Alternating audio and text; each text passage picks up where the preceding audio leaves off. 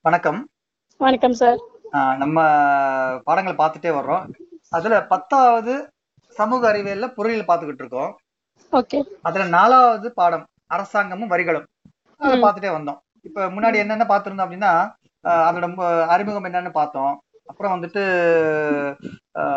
அரசு வந்துட்டு எது எதுக்கெல்லாம் செலவு பண்ணுதுன்னு பார்த்தோம். ராணுவம் பாதுகாப்பு அந்த மாதிரி. தேசிய வளர்ச்சி சம்பந்தப்பட்ட எல்லாமே பார்த்துட்டு இருந்தோம். அடுத்து வந்துட்டு வரிகள் பார்த்தோம். வரிகள்னா என்ன? அதோட வந்துட்டு வரிகள் ஏன் விதிக்கப்படுகிறது? அரசாங்கத்துக்கான நிதி திறனுக்காகலாம் ஆஹ் பணம் தேவைப்படுது.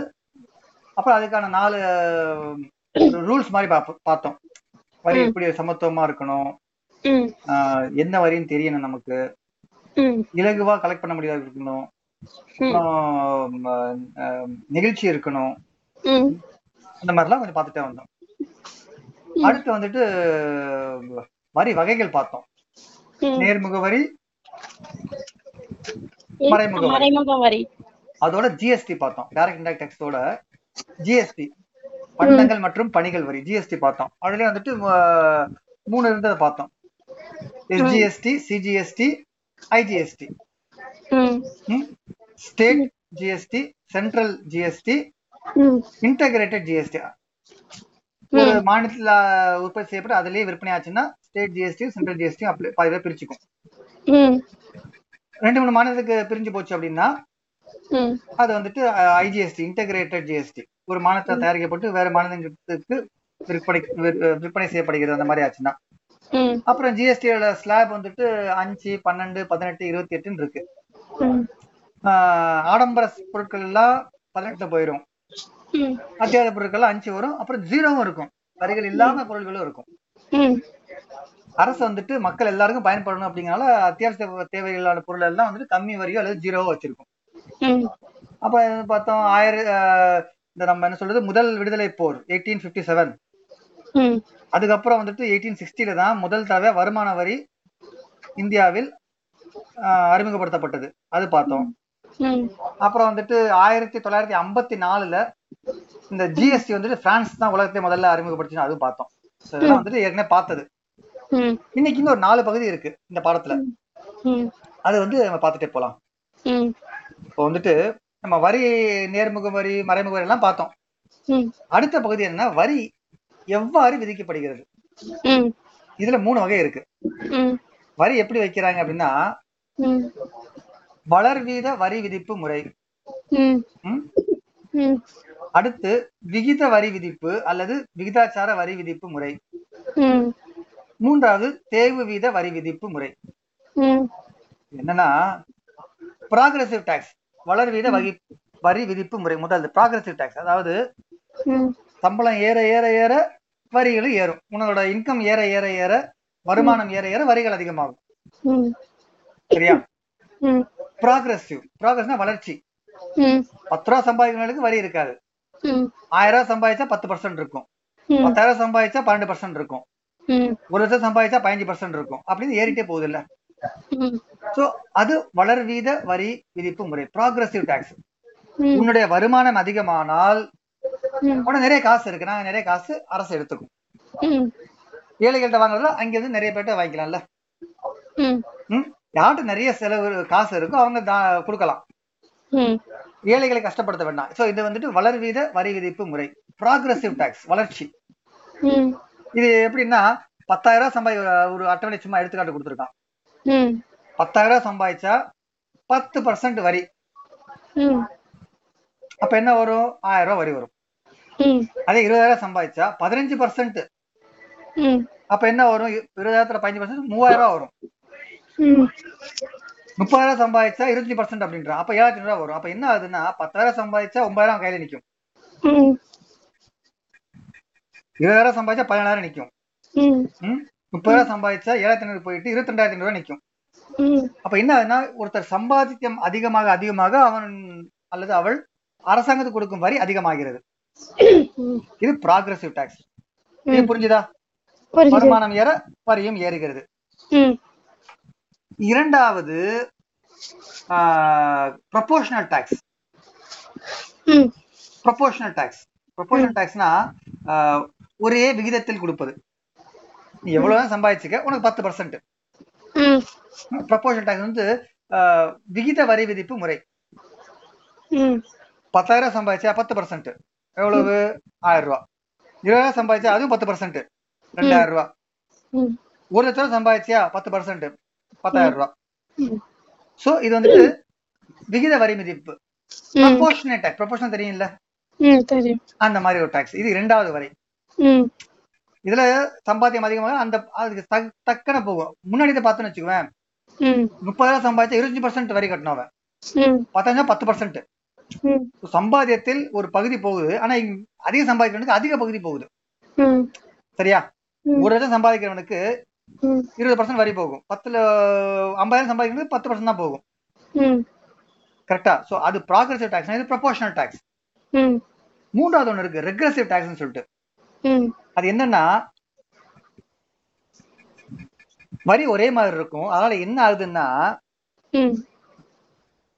ஏழைகள்ட்ட அதிகமான பணம் வசூலிக்கப்படும். அதாவது குறைந்த வருமானம் இருப்பில் அதிகமான பணம் வசூ- வசூலிக்கப்படும். உதாரணத்துக்கு இந்த சேல்ஸ் டாக்ஸ் சொல்றான்.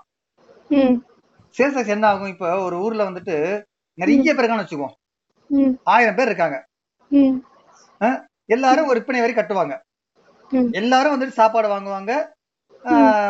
விற்பனை வரி கட்டணும் கரெக்டா அந்த ஊர்ல ஆயிரம் பேர்ல நூறு பேர் தான் பணக்காரங்க இருப்பாங்க. இப்ப எல்லா இடத்துல பணம் வருது. நூறு பேர்ல இருந்து வர பணம் வந்துட்டு நூறு ரூபா வச்சுக்கோ மிச்சம் தொள்ளாயிரம் பேர் வரவங்க தொள்ளாயிரம் ரூபாய் எல்லாருக்கும் வந்து வரி ஒரே மாதிரி தான் இருக்கு இப்ப என்ன ஆயிருச்சு அரசாங்கத்துக்கு? யார்கிட்ட நிறைய காசு வருது? பணக்காரட்டு வருதா? ஏழைகிட்ட வருதா? ஏழைட்டு ஏழை தான் நிறைய வருது. தொண்ணூறு தொள்ளாயிரம் ரூபாய் இருந்து வருது. நூறு ரூபா தான் பணக்காரட்டு வருது. அப்ப இது ரெக்ரெசிவ் டாக்ஸ் எல்லாருக்கும் வரைய வரி ஒரே மாதிரி போட்டாச்சுன்னா பணக்காரன் கட்டுறதை விட ஏழைக்கு கட்டுறத பங்கு அதிகமா இருக்கும். இது என்ன சொல்றான்னா வருமானம் அதிக வருமானம் ஈட்டுபவர்களை விட குறைந்த வருமானம் ஈட்டுபவர்களிடம் அதிக வரி விகிதம் விதிப்பதை அதிக வரி விகிதம் விதிப்பதை குறிக்கிறது. இது வந்து இந்த ப்ராக்ரசிவ் டாக்ஸுக்கு ஆப்போசிட் வளர் வீத வரி விதிப்பு முறைக்கு நேர் எதிரானதாகும். இந்த மூணு புரிஞ்சுதா? வரிகள் எவ்வாறு விதிக்கப்படுகிறது? ஒண்ணு ப்ராக்ரசிவ் டாக்ஸ் வளர்ச்சி வளர் வீத வரி விதிப்பு. இரண்டாவது ப்ரொபோஷனல் டாக்ஸ் விகித வரி விதிப்பு. எல்லாருக்கும் ஒரே ப்ரொபோஷனல் மூன்றாவது தேவு வீத வரி விதிப்பு. ரிகரசிவ் டாக்ஸ் ம் வருமானம் அதிகமா அதிகமா இந்த வரி கம்மியா போகும். ஒரு சின்ன அட்டவணை கொடுத்து கொடுத்துருக்கான். வளர் வீத வரி விதிப்பு விகித வரி விதிப்பு தேவை வீத வரி விதிப்புன்னு போட்டுட்டு முதல்ல வருமானம் அதிகரித்தால் வரியும் அதிகரிக்கும். எடுத்துக்காட்டு வருமான வரி. விகித வரி விதிப்பு இருக்குல்ல? வருமானம் அதிகரித்தால் வரி குறையும். நிறுவன வரி கார்ப்பரேட் டாக்ஸ் ம். மூன்றாவது தேவை வீத வரி விதிப்பு. வருமான மாற்றத்திலும் வரி ஒரே மாதிரி இருக்கும். விற்பனை வரி மாதிரி ஸோ இந்த மூணு வரி விதிப்பு இது மூணோட அர்த்தங்கள் இது ஒரு அட்டவணை போட்டு காமிச்சிருக்கான். முதல்ல வரிகள் வருமானம் ஏற ஏற வரிகளோட விகிதம் அதிகமாகுது. பத்து பர்சன்ட் பதினஞ்சு பர்சன்ட் இருபது பர்சன்ட் ப்ரொபோஷனல்ல வரி விகிதம் ஒரே மாதிரி இருக்கு. ம். ரெகுலர்ஸ் அப்படி எக்ஸாம்பிள் தரல. ஏன்னா ரெகுலர்ஸ் வந்துட்டு ஒரே மாதிரி தான் வரி இருக்கும். என்னன்னா ஏழைகள் நிறைய கிடைக்கும். வருமானம் மாறினாலும் வரி விதி வரி விகிதம் மாறாது. அந்த மாதிரி. ரெகுலர் டாக்ஸ் வந்துடும் இந்த மூணும் புரிஞ்சுதா? சரி. இது வரைக்கும் பார்த்தது வந்துட்டு வரிகள் வந்து எவ்வாறு விதிக்கப்படுது அப்படின்னு பார்த்தோம். அடுத்தது கருப்பு பணம்? கருப்பு பணம். எந்த பண எந்த ஒரு பணம்னாலும் அது வருமானா போகுது இல்ல? எந்த ஒரு டிரான்சாக்ஷன் நடந்தாலும் அது வந்துட்டு ஒரு ஒருத்தர் ஒரு கை மாறுறப்ப எங்கேயாச்சும் ஒரு சின்ன லாபம் இருக்கும். கரெக்டா அந்த லாபத்தில் ஒரு பங்கு அரசாங்கத்துக்கு கொடுக்கணும். அதான வருமானத்தோட வரி? ப்ராஃபிட் மூலமோ ஏதோ ஒன்று போகுது நிறுவனமோ ஏதோ லாபம் எடுக்குது இல்ல ஏதாவது டிரான்சாக்ஷன் நடக்குது ஒரு ஒரு பரிமாற்றம் நடக்குது அப்ப நடக்கிறதுல ஏதாச்சும் ஒரு லாபம் இருக்கும்ல? யார் நஷ்டத்தை கொடுப்பாங்களா? மாட்டாங்க. சேரிட்டி இருக்கு. சேரிட்டி வேற. மற்றபடி ஒரு லாபம் இது நடக்குது டைம் நடக்குது இல்ல அப்ப அதுல ஒரு பகுதியை வந்துட்டு அரசு கொடுக்கணுமா? அப்படி கொடுக்கலன்னா என்ன அர்த்தம்? கருப்பு கருப்பு பணம் அரசாங்கத்துக்கு தெரியாம நீ ஒளிச்சு வச்சிருக்க. நான் உங்ககிட்ட வந்துட்டு ஒரு பொருள் வாங்கிட்டு பத்தாயிரம் ரூபாய் கொடுக்குறேன். அதுக்கு பில் இருந்தா அரசு வந்து அது ட்ராக் பண்ண முடியும். அதை தொடர்ந்து வந்து ஆமா இந்த மாதிரி பத்தாயிரம் நீ வித்திருக்க நீ வாங்கியிருக்க. அப்ப அந்த பத்தாயிரத்துல உனக்கு எவ்வளவு லாபம் வந்திருக்கோ அந்த லாபத்தில் ஒரு பகுதி எனக்கு வந்துட்டு வரியா கட்டுன்னு சொல்லலாம். அதே மறைச்சிட்டோம்னா. கருப்பு பணம். நமக்கு வந்துட்டு அந்த பணத்தை அந்த அரசுக்கு சேர வேண்டிய பகுதியை நாம் ஒழித்து வைத்தால் அது வந்துட்டு கருப்பணம். நாளைக்கு வந்துட்டு உங்க வீட்டுல சோதனை போட்டாங்க அப்படின்னா அந்த பத்தாயிரம் கிடைக்கும். அதுக்கு ப்ரூஃப் இருக்குமா? இருக்காது. அதுதான் பதுக்கப்பட்ட கருப்பணம். ஞாபகம் இருக்கா? நம்ம வந்துட்டு இந்தியாவில் நாங்கள் ஆட்சிக்கு வந்தால் ஆளுக்கு பதினஞ்சாயிரமா? இவ்வளவு பதினஞ்சு லட்சம். தர்ற அளவுக்கு கருப்பணம் பதுக்கப்பட்டிருக்கு அப்படின்னு சொல்லி ஆட்சிக்கு வந்து ஆறு ஏழு வருஷம் ஆயிடுச்சு. ஆக்சுவலா பார்த்தா சுவிஸ் பேங்க்ல பணம் இந்தியாவில் பணம் ஏறித்தான் செய்யிருக்கு. நமக்கு ஒரு பைசா வரல. சரி பாலிடிக்ஸ் கருப்பணம். கருப்பணம் என்பது கருப்பு சந்தையில் ஈட்டப்பட்ட வருமானம் மற்றும் செலுத்தப்படாத வரி பணமாகும் அவ்வளவுதான். வேற ஒண்ணும் இல்ல. எந்த பணத்துக்கு நீ வரி செலுத்தலையோ அந்த பணத்துக்கு கருப்பணம் என்று பெயர்? அந்த பணத்துக்கு நம்ம வீட்டுல இருக்க சாட்சியே கிடையாது. சம்பளம் வாங்குறோம். சொல்லித்தானே வாங்குறோம். இவ்வளவு சம்பளம் கொடுக்கணும் அப்படின்ட்டு. அது கருப்பணத்துல வருமா? வராது. பேங்க்ல போடுறோம். அவன் அந்த வருஷம் கேட்பான். உனக்கு இந்த இவ்வளவு பணம் வந்திருக்கு. எங்கேருந்து வந்துச்சுன்னு கேட்பான்.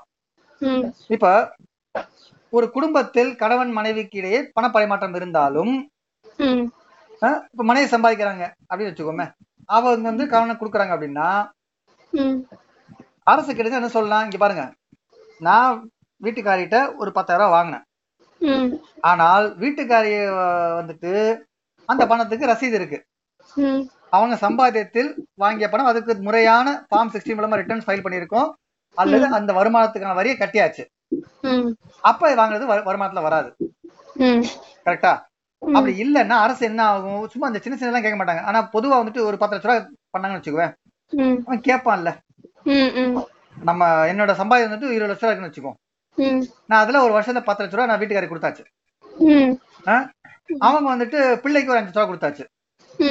அரசுக்கு என்ன தெரியும்? கார்த்திகின் பெயரில் இருபது லட்ச ரூபா வந்திருக்கு. சசியின் பெயரில் பத்து லட்ச ரூபா வந்திருக்கு. வர்ஷாவின் பெயரில் அஞ்சு லட்ச ரூபா வந்திருக்கு. முப்பத்தஞ்சு லட்ச ரூபா ஆச்சா?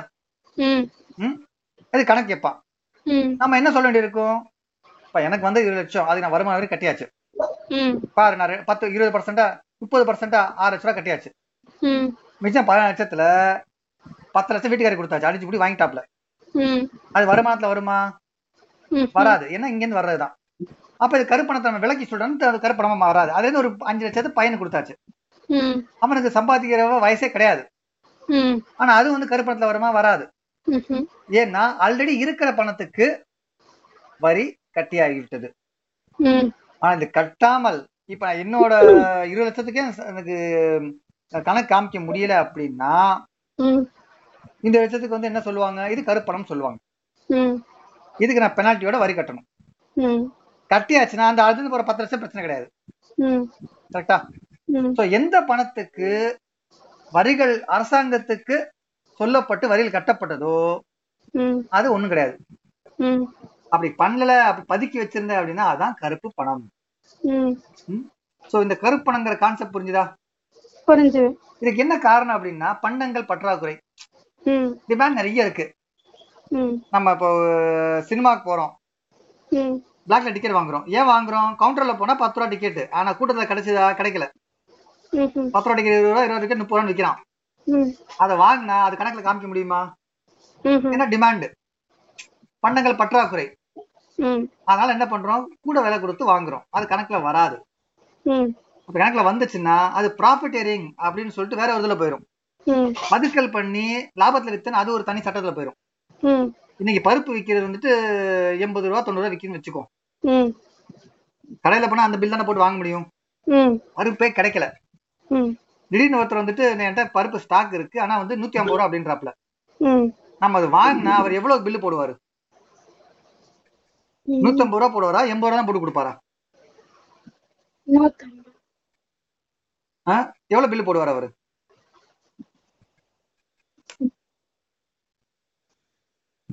நம்ம நம்ம ஒரு கடைக்கு போய் பருப்பு வந்துட்டு வாங்க போறோம் கரெக்டா அதுல எண்பது ரூபா தொண்ணூறு ரூபா பருப்பு கிலோ இருக்கு.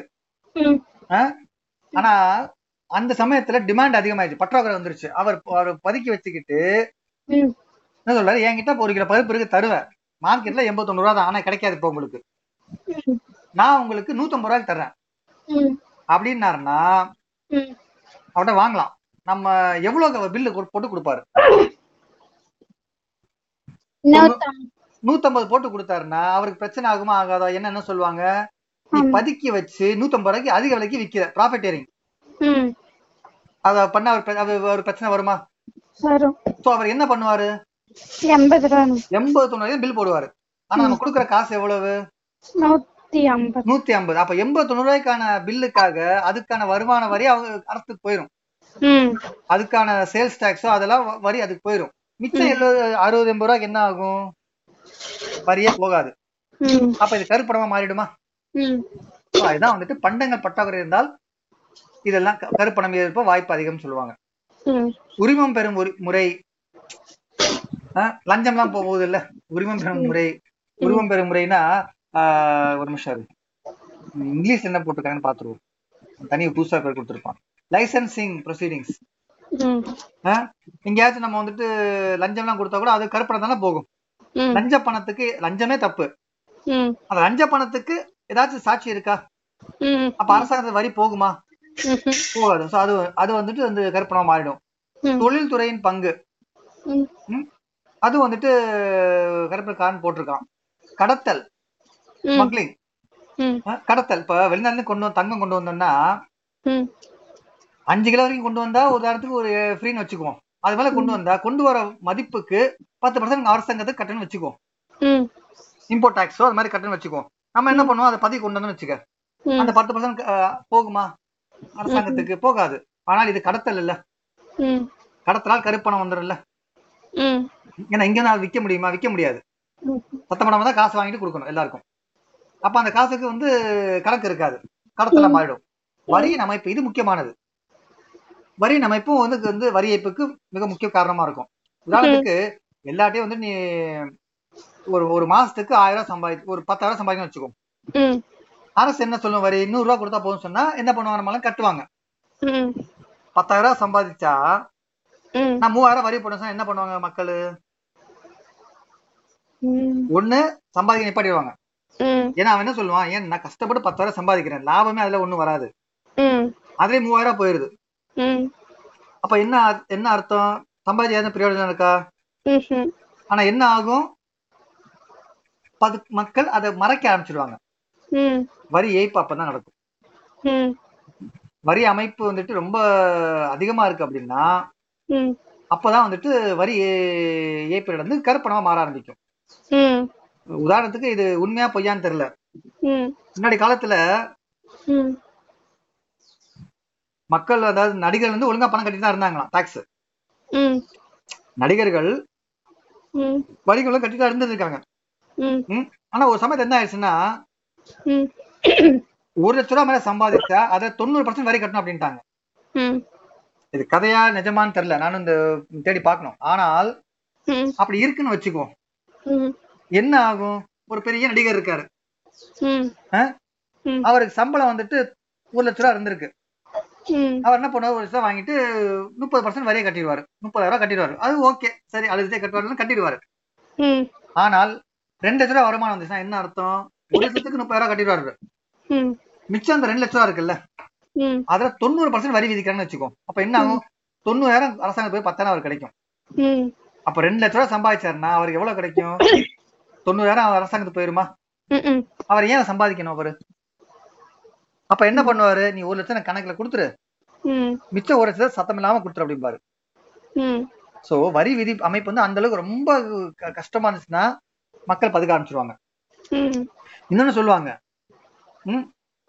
இந்த வரி ஏய்ப்பு வந்து இந்தியாவில எப்ப ஆரம்பிச்சு அப்படின்னு சொல்லுவாங்க என்ன சொல்லுவாங்கன்னா சொன்னா நம்ப மாட்டேன். ஒரு காலத்துல வரிகள் வந்துட்டு தொண்ணூத்தி மூணு சதவீதம் வரைக்கும் உயர்வா இருந்திருக்கு. இப்ப இன்னைக்கு பீரியட்ல வந்துட்டு பத்து பர்சன்ட் பதினஞ்சு பர்சன்ட் இருபது பர்சன்ட் முப்பது பர்சன்ட் வரைக்கும் போகுது. எமர்ஜென்சி பீரியடுக்கு முன்னாடி நினைக்கிறேன். இல்ல தொண்ணூத்தி மூணு பர்சன்ட் வரி இருந்திருக்கு. ஒருத்தர் அஞ்சு கோடி சம்பாதிச்சாருன்னா அதை தொண்ணூறு பர்சன்ட் வந்துட்டு வரி போயிருந்தா என்ன அர்த்தம்? நாலரை கோடி வரி போயிருது. சம்பாதிப்பாரா அவரு. அந்த மாதிரி மிக அதிக வரி விதிச்சதுனால என்ன ஆயிடுச்சு மக்களுக்கு சம்பாதிக்கிறவங்களுக்கு? இன்னும் நான் ஏன் சம்பாதிச்சு அரசாங்கத்துக்கு கட்டி கட்டிட்டே இருக்கணும்? எனக்கு பிரயோஜனம் இல்லைன்னு ஆயிரும். இல்ல என்ன பண்ணாங்க சம்பாதித்தை மறைக்க ஆரம்பிச்சாங்க அப்பதான் வரி ஏய்ப்பு ஆரம்பிச்சது அப்படிங்கிற மாதிரி சொல்லுவாங்க. லஞ்சம் கடத்தலாம் வேற விஷயம். ஆனால் குறைந்த வரி கேட்டால் மக்கள் தைரியமா கொடுத்துருவாங்க. ரொம்ப வரி போட்டப்ப இந்த மாதிரி வரி ஏய்ப்பு ஆரம்பிச்சு அப்படின்னு சொல்லுவாங்க. இதெல்லாம் வரி ஏய்ப்பு கருப்பணத்திற்கான காரணங்கள். கரெக்டா. சோ இந்த இந்த பகுதி புரிஞ்சுதா? புரிஞ்சு. முன்னாடி எத்- எத்- எத்தனை விதமான வரி விதிப்புகள் பார்த்தோம். அப்புறம் கருப்பணம். வரிகள். கட்டாமல் இருக்கும் சம்பாத்தியம் கருப்பணம். அதுக்கான காரணங்களும் பார்த்தாச்சு. கடத்தல் உரிமம் பெறும் முறை பண்டங்கள் பற்றாக்குறை டிமாண்ட் வரி அமைப்பு அதெல்லாம் பார்த்தோம். இது வந்துட்டு கருப்பணத்துக்கானது. இதோட இதோட சேர்ந்த இன்னொரு பகுதி தான் வந்துட்டு வரி ஏய்ப்பு. Tax evasion. வரிகள் கட்டாமல் தப்பிக்கு போகுது. தனிநபர்கள் நிறுவனங்கள் மற்றும் அறக்கட்டளைகள் ஆகியவை சட்டவிரோதமாக வரி செலுத்தாமல் இருப்பது வரி ஏய்ப்பு ஆகும். கட்டாம இருக்கிறது தான் வரி ஏய்ப்பு. அது வரி கட்டுவாங்க அதாவது வரி கட்டுறாங்க ஆனா எப்படி வந்து குறைக்கிறாங்க பாத்தியா. இல்லைன்னு சொல்ல மாட்டான். இல்லைன்னா அது கருப்பணம். அது கருப்பணத்துக்கு கருப்பு அதுல போயிடும் ஆனா இது இல்லைன்னு சொல்லாம என்ன பண்ணுது அப்படின்னா. வருமானத்தை குறைத்து காட்டுதல்? விலக்குகள் மற்றும் செலவுகளை உயர்த்துவது. டிடக்ஷன்ஸ் மற்றும் எக்ஸ்பெண்டிச்சர்ஸ். ஒரு நிறுவனம் வந்துட்டு நூறு ரூபாய் தயாரிக்குது. இருநூறு விக்குது லாபம் எவ்வளவு இர- இர- நூறு ரூபா கரெக்டா. நூறு ரூபா தயாரிப்பு. இருநூறுவாய்க்கு விக்குது. அப்ப தயார் செலவு போக மிச்ச லாபம் எவ்வளவு நூறு ரூபா. அப்படி காமிச்சா நூறு ரூபாய்க்கு வரி- கட்டணும். என்ன பண்ணுவாப்ல எனக்கு தயாரிப்பு செலவு நூறு ரூபா இல்ல நூத்தி இருபது ரூபா அப்படி காமிப்பாப்ல. அப்ப தயார் செலவு அதிகமாக்கியாச்சா. சின்ன சின்ன செலவுக்கா அதிகமாயிருச்சு அப்படின்னு காமிப்பான்ல. சோ அதனால என்ன ஆயிருச்சு? வருமானத்தை குறைத்துக்க மதிப்பிக்கிறார் நூறு ரூபாய்க்கு பதிலா எண்பது ரூபா காமிக்கிற வருமானம். இது தப்பு இல்ல. இது வரி ஏய்ப்பு. ஒரு ஒரு ஒரு பெரிய நிறுவனம் இருக்கு. செலவு எல்லாம் காமிச்சாச்சு. அதுக்கப்புறம் என்ன சொல்லுது? நான் வந்துட்டு என்னோட தொழிலாளிகள் அத்தனை பேருக்கு உணவு வழங்குகிறேன் மதிய உணவு வழங்குகிறேன். அதுக்கான செலவு இவ்வளவுன்னு சொல்லிடுறது. ஆனா வீட்டுல வேணா சாப்பிட சொல்றது. ஆனா காமிக்கிறப்ப என்ன காமிக்கிற ஒரு பில் சும்மா ஃபோர்ஜரி பில்லு போட்டு காமிச்சிருது. இது என்ன பண்றது செலவுகளை உயர்த்தி காமிக்கிறது. வருமானத்தை குறைச்சு காமிக்கிறது இல்ல செலவுகளை உயர்த்தி காமிப்பது ம். விலக்குகள் டிடக்ஷன்ஸ் உதாரணத்துக்கு என்னன்னா இந்த ஹெச்ஆர் எல்லாம் சொல்லுவாங்க. வீட்டு வரி வீட்டு வாடகைக்கு வந்துட்டு ஒரு டிடக்ஷன்ஸ் இருக்கு. இல்லைன்னா இந்த எல்டிஏ. லீவ் டிராவல் அலவன்ஸ் நம்ம எங்கேயாச்சும் ஊருக்கு போய் அதுக்கான ட்ரெயின் டிக்கெட் காமிச்சோன்னா அரசு வந்துட்டு அதுக்கு ஒரு டிடக்ஷன் கொடுக்குது. அந்த பணத்துக்கு வரி விதிக்காது. இல்ல சும்மா இந்த சேரிட்டி எடுத்துக்கோமே. சேரிட்டி கொடுக்குறோம்னு வச்சுக்கோ. அந்த மாதிரி விலக்கு இருக்குல்ல. சேரிட்டி கொடுக்காம அவன் என்ன சொல்றது? நான் உங்களுக்கு வந்து ஆயிரம் ரூபாய் டொனேட் பண்றேன். நீங்க எனக்கு பத்தாயிரம் பில்லு கொடுங்க அப்படிங்கிறது. அது வந்துட்டு விலக்குகள் அதிகப்படுத்தி காமிக்கிறதுக்குல்ல. இது எதுக்கு யூஸ் ஆகுது வரி ஏய்ப்புக்கு யூஸ் ஆகும். கரெக்டா. சோ இது வந்து இன்னொரு வகை மறைக்கப்பட்ட பணம் பார்த்தோம்ல கருப்பணம். அதான் அது மறைக்கப்பட்ட பணம் ம். அபிஷியலா ஒரு சம்பளம் வாங்குறது சத்தம் போடாம இன்னொரு அமௌண்ட் வாங்கிக்கிறது? அந்த மாதிரி வாங்குறது மறைக்கப்பட்ட பணம் ம். மற்ற துறைகள் தெரியல சினிமால கொஞ்சம் இருக்கலாம் ஏன்னா அப்படியே காமிச்சோம்னா அதுக்கு எல்லாரும் வரி கட்டணும். இது வந்து சலுகைகளா வாங்கிக்கிறது பணம் பணமாவே கிடையாது ம் லஞ்சம் என்பது கேஷ் அண்ட் கைண்ட் தான் எதாலும் இருக்கலாம்.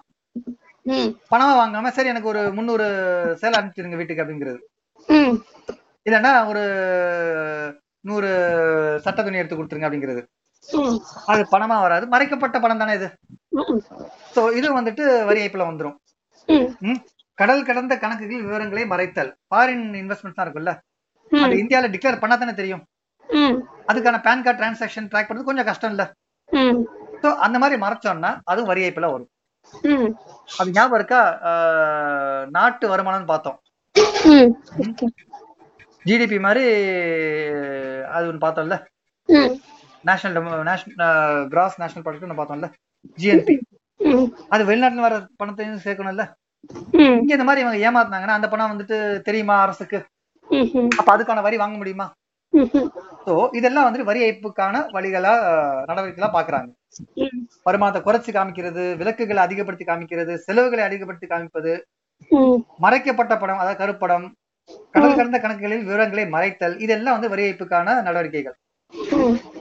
இதுக்கு வந்து என்ன அபராதம் இருக்குன்னா ஒரு நபர் வரி ஏய்ப்பு செயலை முழுமையாக செய்தால் அவர் அபராதங்கள் ஐந்தாண்டுகள் சிறை தண்டனையும் உண்டு. அதாவது அபராதம் உண்டு சிறை தண்டனை உண்டு. எப்ப சிறை தண்டனை பொதுவா போகும் அப்படின்னா மறைச்சு வச்சாச்சுன்னா அதாவது நம்ம வந்துட்டு வரிகள் கட்டலன்னு வச்சுக்குவேன். இல்ல சார் நான் தெரியாம பண்ணிட்டேன் அப்படின்னு சொன்னாங்கன்னா அதுக்கு வந்துட்டு வரி ஏய்ப்பட விட்டுருவாங்க? பஸ்ல போறோம் டிக்கெட் வாங்கினா மறந்துட்டோம். தூங்கிட்டேன்னா விட்டுருவாங்க. ஆனா தெரிஞ்சே இந்த பக்கம் வரப்ப அந்த பக்கம் போறது அங்க வரப்ப இங்க போறது அப்படிதான் நம்ம தெரிஞ்சே பண்றோம். அந்த மாதிரி தெரிந்து செய்தும் தவறுகளுக்கு தப்புகளுக்கு தண்டனை வரைக்கும் போகும். நம்ம இப்ப கேள்விப்பட்டிருக்கோம்ல அப்ப தவறு என்பது தவறி செய்வது. தப்பு என்பது தெரிஞ்சே தெரிஞ்சே செய்யறது. நம்ம இவர் என்ஜாய் பண்ணிருக்காருல்ல ஆஹ், அந்த மாதிரி இந்த தண்டனை வந்துட்டு இந்த வரி ஏய்ப்பு ஒரு ஒரு தனி மனிதர் வரி ஏய்ப்பு செஞ்சாங்க அப்படின்னா இந்த மாதிரி நான் மிஸ் பண்ணிட்டேன் எனக்கு அங்க கணக்குல எடுத்துக்க மறந்துட்டேன். வீடு வாங்குறதுக்காக சில பண்ண இது வந்துட்டு இத மிஸ் ஆயிருச்சு. அல்லது இந்த ஷேர்ல வாங்கின லாபத்தை இது இங்க காமிக்க மிஸ் பண்ணிட்டேன் அப்படின்னு சொன்னாங்க அப்படின்னா அது வந்துட்டு ஒரு ஒரு சரி நீ மிஸ் பண்ணிட்ட இப்போ வந்து நம்ம சேர்த்து போட்டுடலாம். பெனால்ட்டியோட கட்டிடன்னு முடிச்சிடலாம். தெரிஞ்சே மறைச்சிருக்காரு அப்படின்னா அது வந்துட்டு சீரியஸா பார்ப்பாங்க. ம். அந்த மாதிரி சில வந்துட்டு ஐந்து ஆண்டுகள் வரைக்கும் சிறை தண்டனையும் சட்டத்துல இருக்கு. அது பொதுவா வந்துட்டு அவ்வளவு பண்ண மாட்டாங்க. பட் வந்து ஒரு தனிநபர் வரி ஏய்ப்புக்கு அபராதம் பிளஸ் ஐந்து ஆண்டுகள் சிறை தண்டனை இருக்கு. அதுக்கப்புறம் நம்ம வந்துட்டு அது அதுக்கான அந்த செலவுகள் இருக்குல்ல அதையும் உங்ககிட்ட வாங்கிக்கலாம். பிரதிவாதிகள் வழக்கு விசாரணைக்கான செலவுகளை செலுத்த உத்தரவிடலாம். ஏன்னா நீங்க வரி கட்டலன்னு டாக்ஸ் ஆபீசர் உங்க ஆபீஸுக்கு வந்து ரெண்டு நாள் வந்து உட்கார்ந்து பெட்ரோல் செலவு போட்டு வண்டி எடுத்துட்டு வந்து செலவு பண்ணி போறாங்க. தண்ட செலவு தானே? அந்த செலவு யார் கடத்துல கட்டுறது? நம்ம தான் கட்டணும் நம்ம தான் டாக்ஸ் கட்டல? திருடன் திருடிட்டு ஓடிட்டான்? நிம்மதியா ஜெய போலீஸ் உட்காந்துக்கிற போலீஸ் மெனக்கெட்டு ஜீப் எடுத்துட்டு போய் சுத்திக்கிட்டு அவனை பிடிச்சி கொண்டாந்து திருப்பி ஜெயில போடணும்? தப்பு பண்ணது அவன். ஆனா நமக்கு அலைய விட்டானுங்கல்ல. அப்ப இந்த காசு இருந்து எடுக்கிறது? ம். அவன் தான் எடுக்கணும். இல்ல இல்ல- இல்லைன்னா அந்த பிரச்சனை வந்திருக்குமா? வராது. பிரதிவாதிகள் வழக்கு விசாரணைக்கான செலவுகளையும் சொல்ல கொடுக்க சொல்லலாம். சும்மா இருக்கிற வெட்டி வேலையை பண்ண விட்டதுக்கு அதுக்கு ஒரு பெனால்ட்டி இல்லாம பெனால்ட்டி அரசுக்கு போயிடும் ம். நீ கட்டாத வரிக்கு வந்து அரசுக்கு பெனால்ட்டி போயிடும் செஞ்ச தப்புக்கு தண்டனை போயிடும் ம். ஆனா நாங்க பெட்ரோல் போட்டு சுத்துன செலவுக்கு என்ன பண்றது? ஒரு வாரம் ஆபீஸ் வந்து பாத்துருக்கோம் சமோசா பஜ்ஜி போட்டா தின்றுருக்கோம். அதெல்லாம் யாருக்கு கணக்குல வரும்? அது உன்கிட்ட தான் எடுத்துக்கும். சோ இதுவும் வந்துட்டு வழக்கு விசாரணைக்கான செலவுகளும் வரலாம். அப்புறம் ஆஹ், இது எல்லாமே வந்துட்டு தீவிர தீவிரத்தை பொறுத்து அமையும். வரி ஏய்ப்பிற்கான அபராதம் குற்றத்தின் தன்மை மற்றும் அதன் தீவிரத்தினை பொறுத்து கடுமையானதாக இருக்கும். அதாவது ஒரு விஷயம் தெரியல அதாவது ஷேர்ல வர காசை போடுதுன்னு தெரியலன்னு வச்சுக்குவேன். காமியம் தெரியல அது அப்படியே போயிடும் ஆனால் தெரிஞ்சிருக்கு. பத்து ஷேர்ல ரெண்டு ஷேர்ல வந்த லாபத்தை காமிச்சிருக்க. எட்டு காமிக்கிற என்ன அர்த்தம்? உனக்கு தெரிஞ்சிருக்கு. ஆனாலும் மறைத்திருக்கிறாய். அப்ப வந்துட்டு தெரிஞ்ச பண்ண மாதிரி தானே? அப்ப இது வந்து குற்றம் தானே? அதை பொறுத்து மாறும். அதே மாதிரி தீவிரத்தன்மை.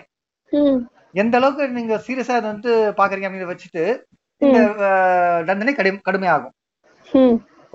வரி ஏய்ப்பு என்னன்னு பார்த்தோம் அதுக்கான தண்டனைகளும் பார்த்தாச்சு. இது நிறுவனங்களுக்கும் அடங்கும். அது- மாதிரி இந்த தனிநபர் மட்டும் இல்லாம நிறுவனங்களுக்கும் வந்துட்டு கரெக்டா வரி கட்டணும். அதுக்கும் வந்துட்டு விளைவுகள் பயங்கரமா இருக்கும். சில பேர் ஓடி பாடு வச்சுக்குவேன் அதெல்லாம் வேற. வரி கட்டாம தப்பிக்கிறதுலாம் அது வேற. அது குற்றத்துல போய் சேர்ந்து வந்துடும் பட் பொதுவா சட்டப்படி அதுக்கெல்லாம் வந்துட்டு பெனாலிட்டி சிறை தண்டனை மற்றும் வந்துட்டு தன்மையை பொறுத்து குற்றத்தின் தண்டனையில் வீரியம் அதிகப்படும் இதெல்லாம் பார்த்தாச்சு. கடைசி பகுதி வந்துட்டு வரிகளும் முன்னேற்றமும். இப்ப இதெல்லாம் பண்ணி அரசு வாங்கின செல் நம்ம முதல்ல படிச்ச ஞாபகம்? முதல் பகுதி. இது இதுக்கெல்லாம் அரசு சேர்க்குதுன்னு பார்த்தோம். அதான் திருப்பி சொல்றான். வரிகளும் முன்னேற்றமும்.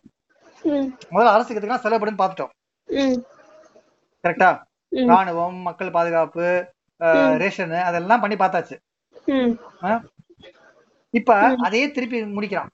வரிகளும் முன்னேற்றமும். இந்த வரிகளை தான் வந்துட்டு அரசாங்கம் நாட்டின் முன்னேற்றத்தை செயல்படுத்துகிறது. அதுக்கு சில பகுதிகள் கொடுத்துருக்கான். ஆல்ரெடி படிச்சதுதான். அதையே திருப்பி வருது. சோ அதை ரிப்பீட் மாதிரி அதை படிச்சா இதை படிச்ச மாதிரி தான் ஒண்ணு வளங்களை திரட்டுதல். வளங்கள் திரட்டினா எங்கேயும் சம்பாதிக்கணும் அதெல்லாம் வந்து ஒரு இடத்துல கொண்டு வர்றது. வரி கரெக்டா விதிக்கிறதுனால பேன் கார்டு வச்சு கேட்கறதுனால டிடிஎஸ் டாக்ஸ் டிடக்ஷன் சோர்ஸ் அதெல்லாம் பண்றதுனால வரிகள் வந்து முதல்ல கலெக்ட் பண்ணி வச்சிடறாப்ல. ஒரு இடத்துல பணம் சேருதா? நிறுவன வரி அது எல்லாமே ஜிஎஸ்டி இம்போர்ட் டியூட்டி எல்லாம் சேர்க்கறதுனால பணத்தை ஒரு இடத்துல ஒழுங்கா சேர்க்குது. சேர்த்த தானே பிரிச்சு கொடுக்க முடியும்? அதை வச்சு என்ன பண்ணுது? வருமான ஏற்றத்தாழ்வுகளை அகற்றுதல். ம். அது மக்களுக்கு தேவையானது எல்லாம் வந்துட்டு கொடுக்கறது. இல்லைன்னா அந்த என்ன சொல்றது? சமத்துவத்தை உருவாக்குதல்.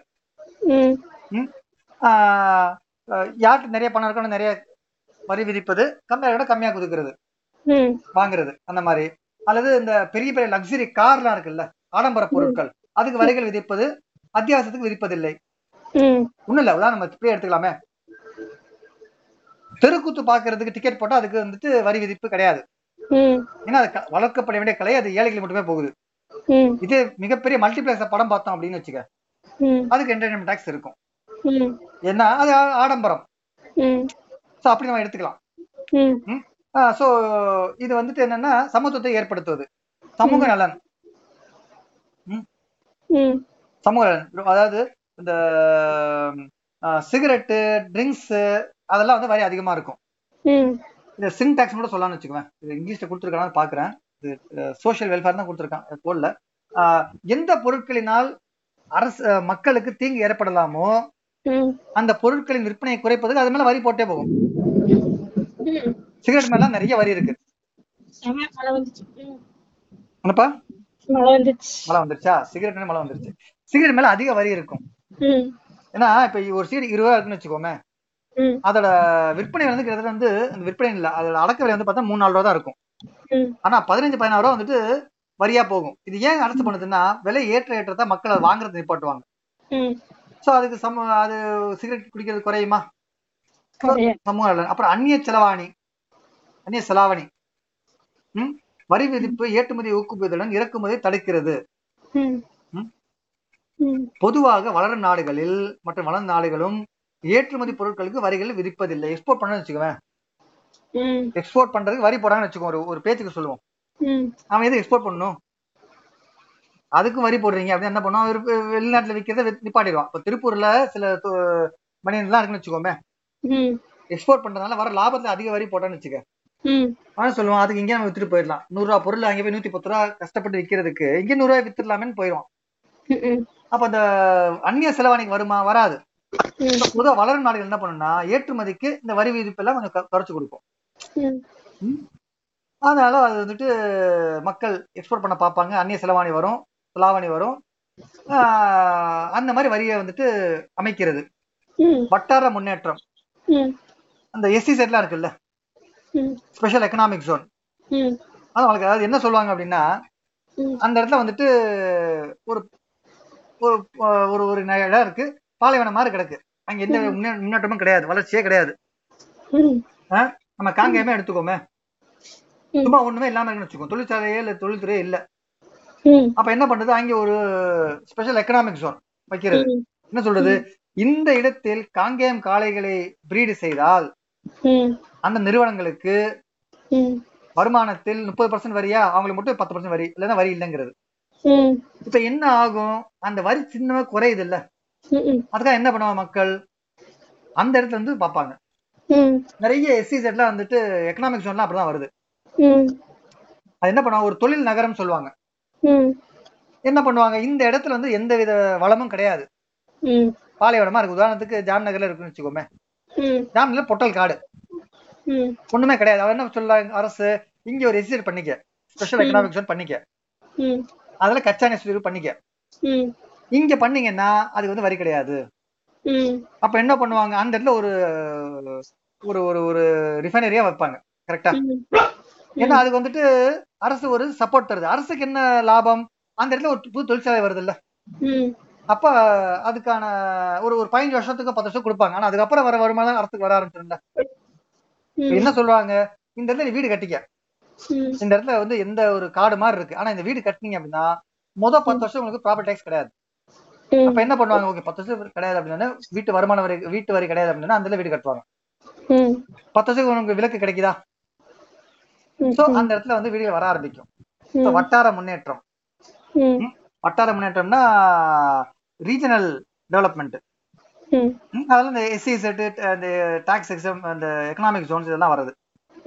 எந்த இடத்தில் முன்னேற்றம் கம்மியா இருக்கோ அந்த இடத்துல சில சலுகைகள் கொடுத்து நிறுவனங்களை அமைக்க வைப்பது. தொழில்களை வளர்ப்பது அந்த மாதிரி. கடைசி ஆறாவது பணவீக்கத்தை கட்டுப்படுத்துதல். அதாவது இந்த வரி விகிதத்தை குறைப்பதன் மூலமும் பணவீதத்தை கட்டுப்படுத்த முடியும். இன்னைக்கு வந்துட்டு நிறைய விலை ஏறிட்டே போகுது அப்படின்னா என்ன பண்ணும் அரசு என்ன பண்ணும் சரி வரி விகிதத்தை குறைக்கிறோம். குறைத்து மக்கள் வந்து அதிகமா பயன்படுத்தும். அப்படின்னு சொல்லலாம் ஸோ இதெல்லாம் வந்துட்டு அரசு எப்படி வரி விகிதத்தை கையாளுகிறது அப்படிங்கிறதுக்கு? எப்படி அது முன்னேற்றத்துக்கு பயன்படுத்துறீங்க வரிகளும் முன்னேற்றமும் இது மாதிரி யூஸ் ஆகுது. ஸோ இதெல்லாம் அரசு இந்த ஆறு வகை பார்த்தோம். கடைசியா வந்து ஒரு சின்ன ஒரு டிஃபரன்ஸ் வந்துட்டு ஒரு அட்டவணையா போட்டு கொடுத்துருக்கான். வரிகள் மற்றும் கட்டணம். அரசாங்கத்துக்கு போறதெல்லாம் வரின்னு சொல்ல முடியாது. வரிகள் வந்துட்டு. ஒரு எல்லாரும் கொடுக்க வேண்டியது அப்படின்னா சிலது கட்டணமாவும் நம்ம கொடுக்குறோம் இப்போ இந்த டிரைவிங் லைசன்ஸ் வாங்குறோம் அந்த காசு யாருக்கு போகுது அரசாங்கம் தானே போகுது. பாஸ்போர்ட் வாங்குறோம் அந்த காசு யாருக்கு போகுது. அரசாங்கம் தான் போகுது அப்ப ரெண்டுமே வந்துட்டு ஒரு சின்ன வேறுபாடு இருக்கு. அது அட்டவணை போட்டு கொடுத்துருக்கான்? வரி என்பது எந்தவித பிரதிபலனும் பார்க்காம அரசாங்கத்துக்கு கொடுப்பது. கட்டணம் என்பது ஒரு வேலைக்காக அரசாங்கத்துக்கு கொடுப்பது. வரி கட்டணம் ஏதாச்சும் நமக்கு திருப்பி கிடைக்குதா? நேரடியா? இல்ல. இல்ல. மறைமுகமா அந்த ரோடு அதெல்லாம் கிடைக்குதுன்னு வச்சுக்கோ. நேரடியா கிடைக்கல. ஆனால் ஒரு ஃபீஸ் கட்டுறோம். டிரைவிங் நமக்கு டிரைவிங் லைசன்ஸ் கிடைக்குது இல்ல ம். சர்வீஸாக கொடுக்குறோம்ல அதான் பேமெண்ட் வரிகள் வந்துட்டு வருமானத்துக்கான ஒரு வாய்ப்பாக அரசுக்கு இருக்கு? கட்டணம் என்பது ஒரு வேலைக்காக அரசு கொடுக்கிற ஒரு சர்வீஸுக்காக கொடுக்கிற பணமா இருக்குது. வரி என்பது கட்டாயம். இப்ப சம்பாதினா கண்டிப்பா கட்டியே ஆகணும். கட்டணம் என்பது தேவைன்னா பண்ணலாம் ஏன்னா ஆயிரம் கோடி பணம் இருக்கு. ஆனால் நான் பாஸ்போர்ட் கேட்டா தானே பாஸ்போர்ட் ஃபீஸ் கட்டணும். இல்லைன்னா தேவையில்லை பேமெண்ட். அப்படி இல்லைன்னா வரி கட்டி ஆகணும் ஆயிரம் கோடிக்கு முப்பது பர்சன்ட் வரி கட்டி ஆகணும் முந்நூறு கோடி கட்டணும். அதை கட்டாம மறைச்சோம் அப்படின்னா வரி ஏய்ப்பு? அந்த பணம் கருப்பு பணம். அதற்கு தண்டனை உண்டு. கரெக்டா. சரி. அப்புறம் வந்து தனிப்பட்ட நபர் மீது வரி செலுத்தினால். வரி விதிக்கப்பட்டால் அவர் செலுத்த வேண்டும். இல்லையெனில் அவர் தண்டிக்கப்படுவார். என்னது பணம் கட்டாட்டி பனிஷ்மெண்ட் அவ்வளவுதான். ஒரு தனிப்பட்ட நபர் மீது வரி செலுத்த விதிக்கப்பட்டால் அதனை அவர் செலுத்த வேண்டும். இல்லையெனில் தண்டிக்கப்படுவார். வரி வரி கம்பல்சரின்னு சொல்லியாச்சு. கட்டலைன்னா பனிஷ்மெண்ட். கட்டணம் வந்து ஒரு சர்வீஸுக்கான தேவைன்னு சொல்லியாச்சு. நீ கட்டல. அப்படின்னா சர்வீஸ் கிடைக்காது. உதாரணத்துக்கு பாஸ்போர்ட்டுக்கு அப்ளை பண்ணியாச்சு. அதுக்கான ஃபீஸ் கட்டல. அப்ப என்ன ஆகும்? அந்த சர்வீஸ் நமக்கு கிடைக்காது. கரெக்டா? லெட்டரே போடுறோம். லெட்டர் நம்ம ஸ்டாம்ப் போட்டுறோம். அதுக்கான ஒரு சர்வீஸ் ஃபீஸ் தானே. ஸ்டாம்ப் போட்டாம அனுப்பியாச்சு. அது என்ன பண்ணும்? லெட்டர் அங்கே ஸ்டாம்ப்னு சொல்லி திருப்பி ரிட்டர்ன் வந்துடும். ஸ்டாம்ப் இல்லைன்னா அங்கே போய் சேர்ற ஆள்கிட்ட காசு கேட்பாங்க. ம். அவர் தரல அப்படின்னா என்ன ஆகும்? நமக்கு ரிட்டர்ன் வந்து நம்ம டபுள் காசு கேட்பாங்க. போ காசு. வர காசு. சர்வீஸ் நமக்கு கிடைக்கல. அந்த தபால் சேவை நமக்கு கிடைச்சதா கிடைக்கல. சோ வரி கட்டலைன்னா பனிஷ்மெண்ட் உண்டு. பெனால்டி உண்டு. ஜெயில் தண்டனை போன்னு பார்த்துட்டோம். ம். இதுல சர்வீஸ் கிடைக்காது. அவ்வளவுதான். கட்டணம் இல்லைன்னா. வரி செலுத்துவோர் எந்த எந்த சலுகையும் நேரடியாக எதிர்பார்க்க முடியாது. இந்த ரோடு அதெல்லாம் வந்து சட்டம் எல்லாம் வந்து மறைமுகமா வர்றதுதான். ஆனா நேரடியாக நான் இவ்வளவு பணம் கொடுத்துருக்கேன் எனக்கு இந்த சர்வீஸ் ஒன்றும் கேட்க முடிய முடியாது. ஆனால் பேமெண்ட் பணம் கேட்கலாம். நான் வந்துட்டு பாஸ்போர்ட்டுக்காக இவ்வளவு பணம் கொடுத்துட்டேன். ஃபீஸ். கட்டியாச்சு. ஏன் வரலன்னு கேட்க முடியும். டாக்ஸ் கேட்க முடியாது. நான் இவ்வளவு வரி கட்டியிருக்கேன். ஏன் ரோடு சரியில்லைன்னு கேட்க முடியாது. நம்ம எம்எல்ஏ பற்றி தான் கேட்கணும். ஆனால் அரசு கேட்க முடியாது. கரெக்டா சோ இதான் வந்து வரிக்கும் கட்டணங்களும் வித்தியாசம். இதுவும் கொடுத்திருக்கான். இது வந்து பரீட்சைக்கு வரலாம்னு எனக்கு ஒரு நம்பிக்கை. அழகா கொடுத்திருக்கான். எழுத முடியக்கூடிய வகையிலும் இருக்கு. இந்த வருமான வரி அன்பளிப்பு வரி சொத்து வரி இதெல்லாம் வந்துட்டு வரிகள். முத்திரை வரி ஓட்டுநர் உரிமம் அரசாங்க பதிவு கட்டணம் இதெல்லாம் வந்துட்டு கட்டணங்கள். புரிஞ்சுதா? சோ இதோட இந்த நான்காவது பாடமும் ஒரு வழியாக முடிவுக்கு வந்தது. சரி. கிட்டத்தட்ட ஒரு ஒரு நாள் ஆயிடுச்சு. ஜஸ்ட் ஒரு சின்ன ரீகேப் மொத்த பாடத்தையும் அறிமுகம் பார்த்தோம். ம். ஆ, அரசாங்க வரிகள் அறிமுகம் பார்த்தோம். அப்புறம் வளர்ச்சி கொள்கைகளில் அரசாங்கத்தின் பங்கு. இது இது வளர்ச்சிக்காக பயன்படுது அப்படிங்கறது பார்த்தோம். அப்புறம் வந்துட்டு வரிகள் என்னன்னு பார்த்தோம். வரிகள்னா என்ன? அது ஏன் அரசாங்கம் வாங்குதுன்னு பார்த்தோம். வரிகளின் வகைகள் பார்த்தோம். நேரடி வரி மறைமுக வரி. நேர்முக மறைமுக வரி. நேர்முக வரின்னா இந்த வருமான வரி நிறுவன வரி சொத்து வரி எல்லாம் இருந்தது. மறைமுக வரியில வந்துட்டு முத்திரைத்தாள் வரி பொழுதுபோக்கு வரி சுங்கத்தீர்வை கலால் வரி வந்து கஸ்டம்ஸ் என்டர்டைன்மெண்ட் டாக்ஸ் அதெல்லாம் அதுல வந்துடும் ஸ்டாம்ப் டியூட்டி வரும். ஜிஎஸ்டியும் பார்த்தோம். அதுலயும் எஸ்ஜிஎஸ்டி சிஜிஎஸ்டி ஐஜிஎஸ்டி பார்த்தோம். State GST central GST integrate GST பார்த்தோம். அஞ்சு பன்னெண்டு பதினெட்டு இருபத்தி எட்டு மற்றும் பூஜ்ஜியம் டாக்ஸ் எல்லாம் பார்த்தோம். வரி எப்படி எப்படி விதிக்கப்படுது இன்னையில பார்க்க ஆரம்பிச்சோம். ம் வளர் விகித வரி. ம்? அப்புறம் வந்துட்டு விகித வரி விதிப்பு. அப்புறம் வந்து தேவை விகித வரி விதிப்பு. Progressive tax proportional tax regressive tax உள்ள வந்துட்டு வருமானம் ஏறினா வரிகள் கட்டப்படுவது ஏறப்படும். இந்த பேண்ட் ஏறும். ரெண்டாவது வந்துட்டு இந்த பேண்ட் ஒரே மாதிரி தான் இருக்கும். பர்சன்டேஜ் ஒரே மாதிரி இருக்கும். மூணாவதுல இந்த பேண்ட் ஒரே மாதிரி இருக்கும். ஒரே மாதிரி இருக்கும். பணக்காரர்களை விட ஏழைகளும் அதிகமான வரி வாங்குவதாக இருக்கும். இந்த ஸ்டாம்ப் அந்த மாதிரி ஸ்டாம்ப் சேல்ஸ் டாக்ஸ் அந்த மாதிரி காமிக்கலாம். அதுவும் கருப்பணம் பார்த்தோம். கரெக்டா எந்த பணத்துக்கு நம்ம வரி கட்டலையோ அது கருப்பணம் அதுக்கான காரணங்கள் பார்த்தோம் கடத்தல் லஞ்சமா இருக்கலாம் வரி அம- வரி வரி அமைப்பு காரணமா இருக்கலாம் பண்டங்கள் பற்றாக்குறை இதெல்லாம் வந்துட்டு கருப்படத்திற்கான காரணங்களா சொல் காமிச்சிருக்கு. அப்புறம் வரி ஏய்ப்பு. வருமானத்தை குறைச்சு காமிக்கிறது டிடக்ஷன்ஸ் வந்து உயர்த்தி காமிப்பது செலவுகளை உயர்த்தி காமிப்பது பணத்தை மறைக்கிறது கடத்தல். கடல் கடந்த கணக்குகளில் விவரங்களை மறைத்தல் ஃபாரின் இன்வெஸ்ட்மெண்ட்ஸ் எல்லாம் வந்துட்டு மறைச்சு வைக்கிறது. இதெல்லாம் வந்துட்டு வரி ஏய்ப்புல வரும். அதுக்கான தண்டனைகளும் இருக்கு? அபராதம் இருக்கு. ஐந்து வருடம் வரைக்கும் சிறை தண்டனையும் கூட வாய்ப்புகள் இருக்கு. அது வந்துட்டு அதுக்கு அந்த அந்த இன்வெஸ்டிகேஷன் செலவே வந்து நம்மகிட்ட எடுத்துக்க சொல்லலாம். நம்மகிட்டனா தப்பு செஞ்சவன்ட்ட. நம்ம தான் உத்தமர்களாச்சே. ஆ. அப்புறம் வந்து வரி ஏய்ப்புக்கான அபத்தம் அதுன்னு சொல்றது அபராதம். குற்றத்தின் தன்மை இதெல்லாம் வந்துட்டு இந்த சீரியஸ்னஸ் பொறுத்து மாறும். தெரிஞ்சு பண்ணிருக்கியா தெரியாம பண்ணிருக்கியா வேணும்னே பண்ணிருக்கியா ஏதாவது அந்த மாதிரி. தவறு தப்பு. தவறு செஞ்சா விட்டுறலாம். ஆனா வருஷம் அதே சரியான என்ன அர்த்தம்? தப்பு தானே தெரிஞ்ச பண்ணணும்னு அர்த்தம். ஸோ அதை பொறுத்து மாறப்படும். ஒரு தடவை பண்ணா கொஞ்சம் மன்னிச்சு விடலாம். ரெண்டாவது தடவை பண்ணா கொஞ்சம் பனிஷ்மெண்ட் இருக்கலாம். மூணாவது தடவை பண்ணா கண்டிப்பா ஜெயில் தண்டனைக்கு போக வாய்ப்புகள் இருக்கு கரெக்டா அந்த மாதிரி. அப்புறம் வந்துட்டு வரிகளை முன்னேற்றமும் பார்த்தோம்.